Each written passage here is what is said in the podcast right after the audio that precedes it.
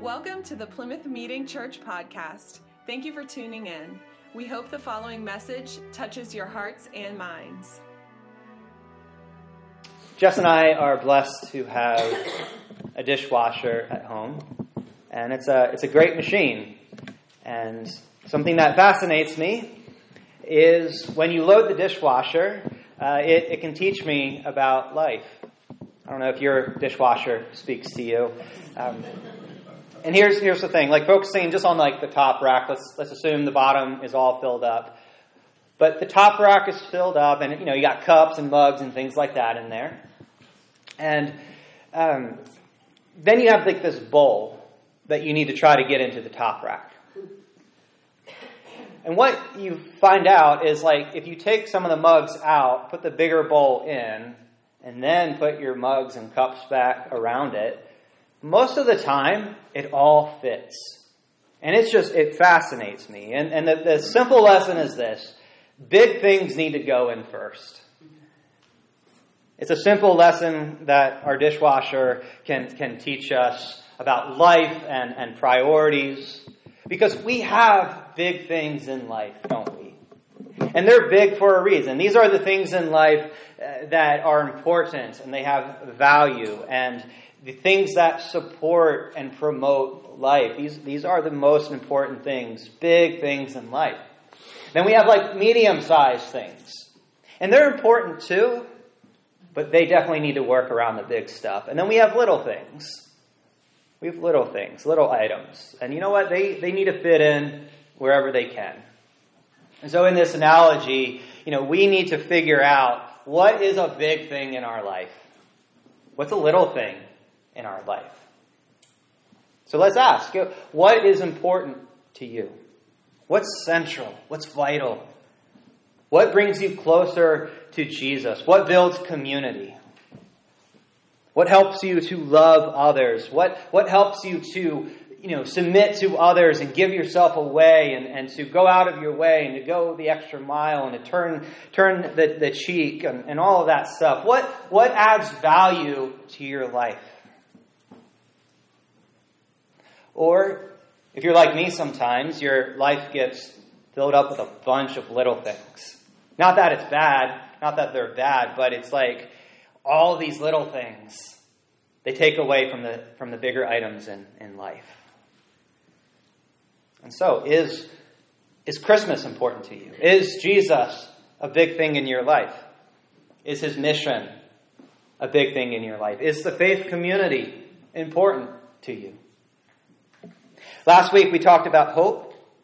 We talked about Jesus being the light uh, in our, our darkness.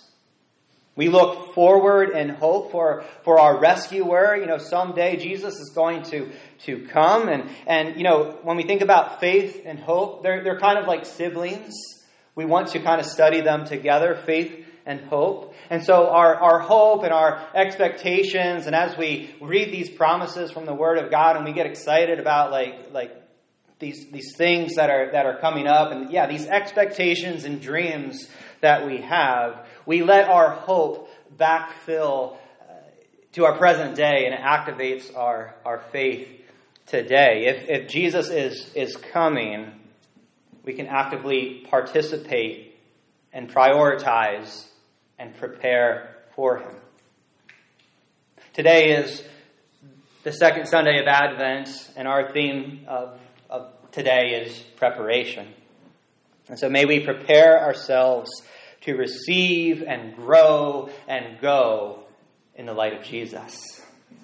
So in your Bibles, the fourth biggest book in your Bible is Isaiah, the scroll of Isaiah. And we, we were in Isaiah last week, and if you were here, uh, you might recall that Isaiah is prophetic poetry, and it's filled with scathing accusations and judgments and warnings.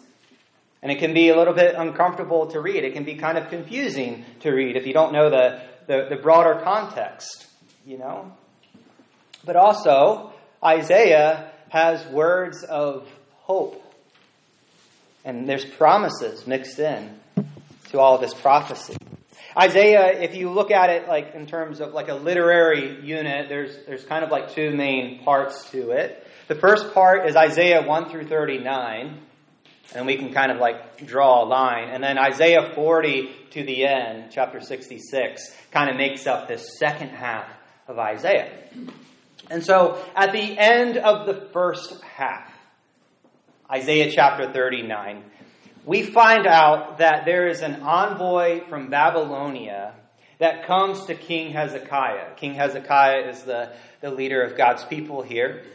Now, in the story, the Babylonians, they're not the bad guys yet, or they're not like the baddest form of, of, of, what they end up being, okay? And so this end, end envoy comes to King Hezekiah, and Hezekiah is foolish and he shows the Babylonians everything. Okay. And I'm reminded of the first Home Alone movie here. I trust everyone has seen it. Home Alone, the first one. In the very beginning, if you recall, you have Joe Pesci who plays Harry. And in the very beginning of that movie, Harry is dressed up like a policeman. He's a, he's a cop and he's visiting the McAllister house. You guys seen this movie, right? Okay. And it's it and here's the thing, we don't know that he's a bad guy yet in the movie. Okay, but here he is. He's a criminal who is dressed up like a policeman, and he's like scoping out his next big score. It reminds me of, of, of that. Hezekiah, he, he brings in the Babylonians. You know, at some point, they'll be the quote bad guys. But like, Hezekiah shows them absolutely everything. The national storehouse, everything that he has going on in, in the palace, you know, the treasures. Look at all my fine spices and oil, you know, everything. His, his armory, my bank account, my safety deposit box, you know, check out my health insurance information. I don't like, like Hezekiah shows them everything he has going on in his palace. And Isaiah has like a, a hand to the forehead type of moment. And he's like, these Babylonians, someday they're going to take all this stuff away. They're going to take your family away too. And we find out that exile does happen. All this comes to pass. The Babylonians take everything away. And so then when we get to Isaiah chapter 40, we run into these prophetic words and we run into these words of, of hope and, and, and words of comfort. And then there's this voice, this wilderness herald. A voice cries out. And here's the thing will, will we listen to the voice in the wilderness? Verse 3 says, A voice of one calling in the desert, prepare the way for the Lord, make straight in the wilderness a highway for our God. So think about deserts. Kind of otherworldly landscapes. They're arid, dry. I guess you can have cold deserts, but perhaps we're thinking of like a hot desert. They're dusty, you get sandstorms. They can be really dangerous places, lots of creatures. There's an animal in the Old Testament called a jackal. Jackals live there. I'm actually not sure what a jackal is. I'll have to Google that one later just to double check. But there's, it's a hard place to live. But we're called in the desert. This is where we prepare for God. We turn to God. We, we make preparations. And, and here's the thing. Um, if you read the Bible and you, you come away from the Bible in a very cozy situation, I don't know what Bible you're reading. Because God, a, a pattern that is in Scripture is this that preparation often starts in the desert place, the hard place. Okay, it doesn't happen in the city or in the religious center. Okay? God meets us when we are parched, when we are hungry, when we're recognizing that we are hungry and we're tired or we're in darkness, an element that we looked at last week. And so, with Advent season, yes, we've, we've turned it into spectacle. I'm a fan of cultural Christmas, consumer Christmas. Like, I like a good Christmas tree. I like presents and, you know, some of the mythology, Grinch and Frosty, right? Yeah, they're, they're like, that's okay to enjoy, but like, that's, that's not what we're about, okay? Advent is not preparing your shopping list to get all these gifts done for everyone, which nowadays people just like, they're like, yeah, just send me the Amazon link and you just like click and buy it. For, it's like, it's not even shopping. It, you know, I won't go there. But we've made Advent something else. Advent is about seeking God. Even when we don't feel God, when we don't see God. Sometimes I don't feel it in my heart, but my head is like, yep, intellectually I'm locked in. I don't feel you, God, but I'm seeking you out. Or sometimes it's reverse. My head's all whack, but God's there in my heart, but I'm seeking you out. That's Advent. That's, that's the desert place. That's the hard place. You see, sometimes with cozy Christianity. We, we like our, our coziness. We want our bubble of what we know, and we like our, we like our traditions, and, and we just like to be comfortable. But in cozy Christianity, we can miss what God says to us. We, we can miss God's calling, God's challenge to us. And I mean that in a good way, like God's words of equipping God's empowerment, God, God's, um, God's good word of, of hope. Sometimes when we're so cozy, we miss what God is saying to us. So again, preparations, turning back to God, being hungry, seeking God out. Sometimes the place we really hear that clearly is when we're in the wilderness, when we're in the wilds of life. Deserts can be hard to travel. It can be hard to move in, in a desert. There's difficulty and, and struggle and danger. And so, building a highway, as Isaiah uh, talks about here, building a highway will definitely require intentionality. It will require an act of faith. So, again, God, He meets us in the hard places, in the valley, of the shadow of death, that's where He is with us. And for some reason, this is where God, He can reveal Himself to us in a real way. He'll speak to us, He'll call us by our name, and it's amazing. And in faith, though, even when we don't see it, even when we don't feel it, even when it just seems so dark, and perhaps we're lamenting or we're just overwhelmed with grief, we're so stressed out, but God is there, and we're, we are to seek God out. Preparation, Advent, be expectant. God, this is hard, but you're worth it, and I'm hungry for you. So we need faith. We need intentionality. Verse 4 Every valley shall be raised up, every mountain and hill made low. The rough ground shall become level, the rugged places a plain. So use your imagination here. These words of, of transformation. Valleys, let's lift them up. Let's raise up the low places. Mountains, bring them down. Let's level it all out. The uneven spots will be smooth. Let's fill in all the potholes in life. As Pennsylvanians, we know potholes very well. Let's fill it all up. Make it smooth, the rough places made flat. Let's steam roll it all out nice and wide, so smooth. Yeah, again, potholes, right? When, when, when we're driving down the turnpike and then you hit that like really nice stretch that they just did, and all of a sudden like your car goes from mayhem to just like nice, smooth, and it's quiet. Isn't that awesome? I love that. Anyways, Transformation. Following Jesus is about transformation. Okay, it's not just about following rules or going through the motions just to get in and again hey, if I'm in, then I can be cozy and I can just relax. And what following Jesus is about transformation. So, like, for example, when Jesus says, love your enemies, just going through religious motion, that doesn't get us there. Loving your enemies, this enemy embracing love, in order to do that, in order to get there, Jesus knows the only way that happens is through transformation.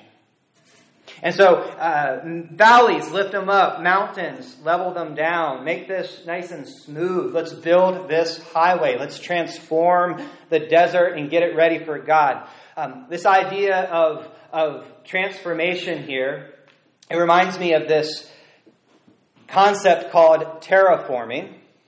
Terra means earth or land, and forming means like shaping. So, like earth shaping, right? It's kind of like a sci fi term, terraforming. And what people, I guess, kind of geek out and nerd out about is that, hey, can we terraform Mars? Can we go to Mars and use technology to build an atmosphere and and change the planet so that it can be hospitable, right? Now, the prophet Isaiah probably wasn't thinking about terraforming Mars when he wrote down these words. But there's this imagery of building a highway in the desert, in the hard place, in the hot and dusty place. This is where we get to work. We build a highway, and it might be costly, it might be time consuming. There might be delays and dangers and distractions.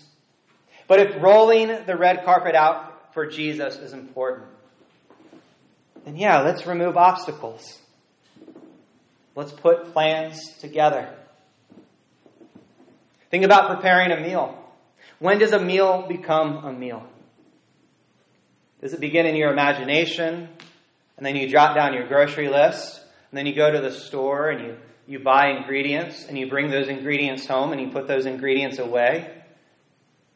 And then you, you get these ingredients out, and then you, you put things together. You might have to bake it or cook it. But there is usually this act of transformation, right? You are taking things and purposely putting it together. You are preparing a meal. You are making something happen. Advent season. Let's prepare for Jesus. It's a journey of faith. And then it says in verse 5 and the glory of the Lord will be revealed, and all mankind together will see it. For the mouth of the Lord has spoken. This is Yahweh's word right here. This is God's word. God's glory will arrive. God will roll down the highway of preparation, and He's going to be present with His people. Well, guess what? That is the Christmas story. God did arrive. Glory came rolling in with flesh on. Bouncing to the New Testament real quick, John chapter 1 verse 14, the word became flesh. That's Jesus. The word became flesh and he made his dwelling among us. We have seen his glory, the glory of one and only, who came from the Father, full of grace and truth. With Christ, God is really with us. And John and others, they actually got to gaze upon glorious Jesus. And we do as well in spiritual ways. And Jesus, He doesn't leave us in the cave of darkness. That's a callback from last week. Jesus doesn't leave us in the desert. He doesn't leave us in the wilderness. He doesn't sit back and judge us from a distance. He doesn't leave us to our own devices. He's not just waiting for you to mess up. The good news is Jesus pursues his people. To borrow from a missionary, his name's Hugh Halter, he says, We have faith in a God who became one of us, who came to us and pursues us. He came so that you can experience glory, not just in the future, but right now, today. Jesus came so that you can have life, you can have abundant life. And when we pursue Jesus, what's really awesome is that we find out that he's been pursuing us all along. And so, yes, we, we love Christmas baby Jesus. We love Easter Jesus. We like the Jesus of Revelation 29, but we don't want to miss out on the Jesus of today. Everyday life Jesus. Because God really did put on flesh. And glorious Jesus, He shows us how to live. And so, this Advent season, may we seek out the terraforming of our heart. We already have all the Holy Spirit and all the Jesus we can get. It's about us getting out of the way.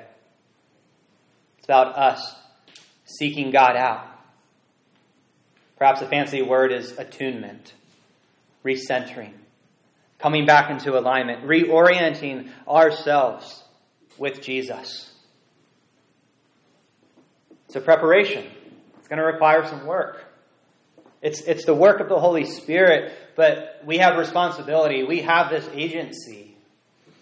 Like it doesn't just happen, but we, we have this agency and responsibility. We can, we can work on these things, and the Holy Spirit comes in, and, and the things that we do, our spiritual disciplines, it, it's like they become tools in the hands of the Holy Spirit, and, and we grow and we get closer to Jesus. And what that looks like is mountains of religious pride need to come down. Valleys of despair and self rejection need to be raised up. Rough places need to be worked on. Obstacles need to be removed. Lies need to be corrected with truth.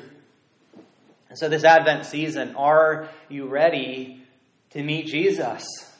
Are you ready to meet Jesus in the wilderness, in the desert place? Are you ready to build a highway for Jesus? Are you all in? Or is Jesus really not that big of a deal?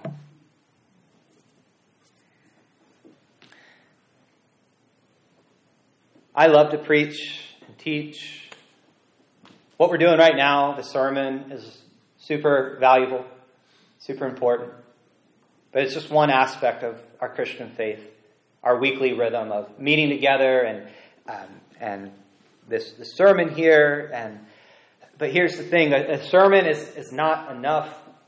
Don't let your faith life just ride on a on a weekly sermon because you are called to be an active participant.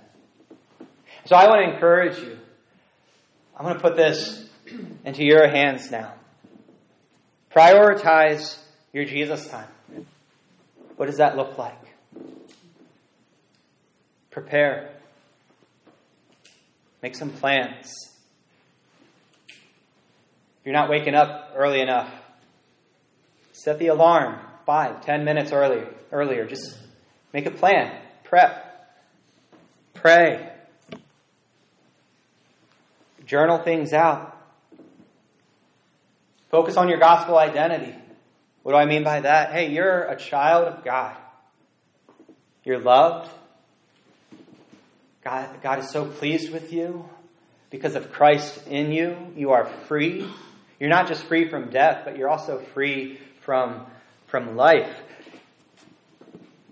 You're not just free from the fear of death, you're free from the fear of life, and you get to engage in new life today. You get to grow in this good news every single day. Grow in your gospel identity. Slow down. I was talking with one of you yesterday. We might be having a sermon series on Sabbath coming up once we get past the holidays. Slow down. Take a chill. Eliminate distractions. What is a big thing in your life? What needs to go? Is your life just a bunch of little things? And it's just, it's too much? Try to slow down. Eliminate distractions. Set some goals. Get involved with your faith community.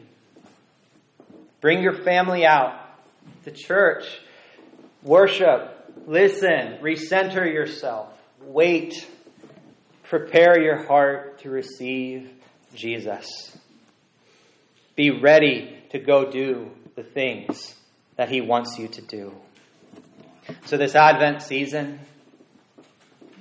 it's not about the presents, right? But it's about preparation, it's about hope, it's about being expectant, finding that holy edge where darkness is turned into light, where predictability is turned into possibility. We are disciplining ourselves so that we don't miss Jesus. Let's pray.